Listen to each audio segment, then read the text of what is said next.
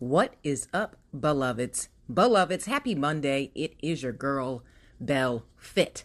Listen, you can't be woke and lit at the same mother lifting time. I'm telling you this because God has been trying to talk to some of you, granting you revelation and insight. You see, you want change in your life, but cognitively, you're not receptive.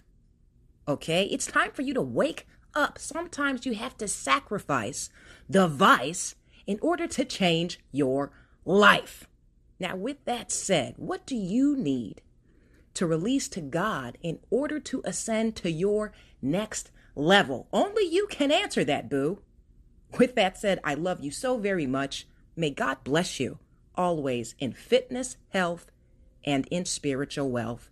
I am your girl, Bell Fit, and we are the Black Sheep Believers.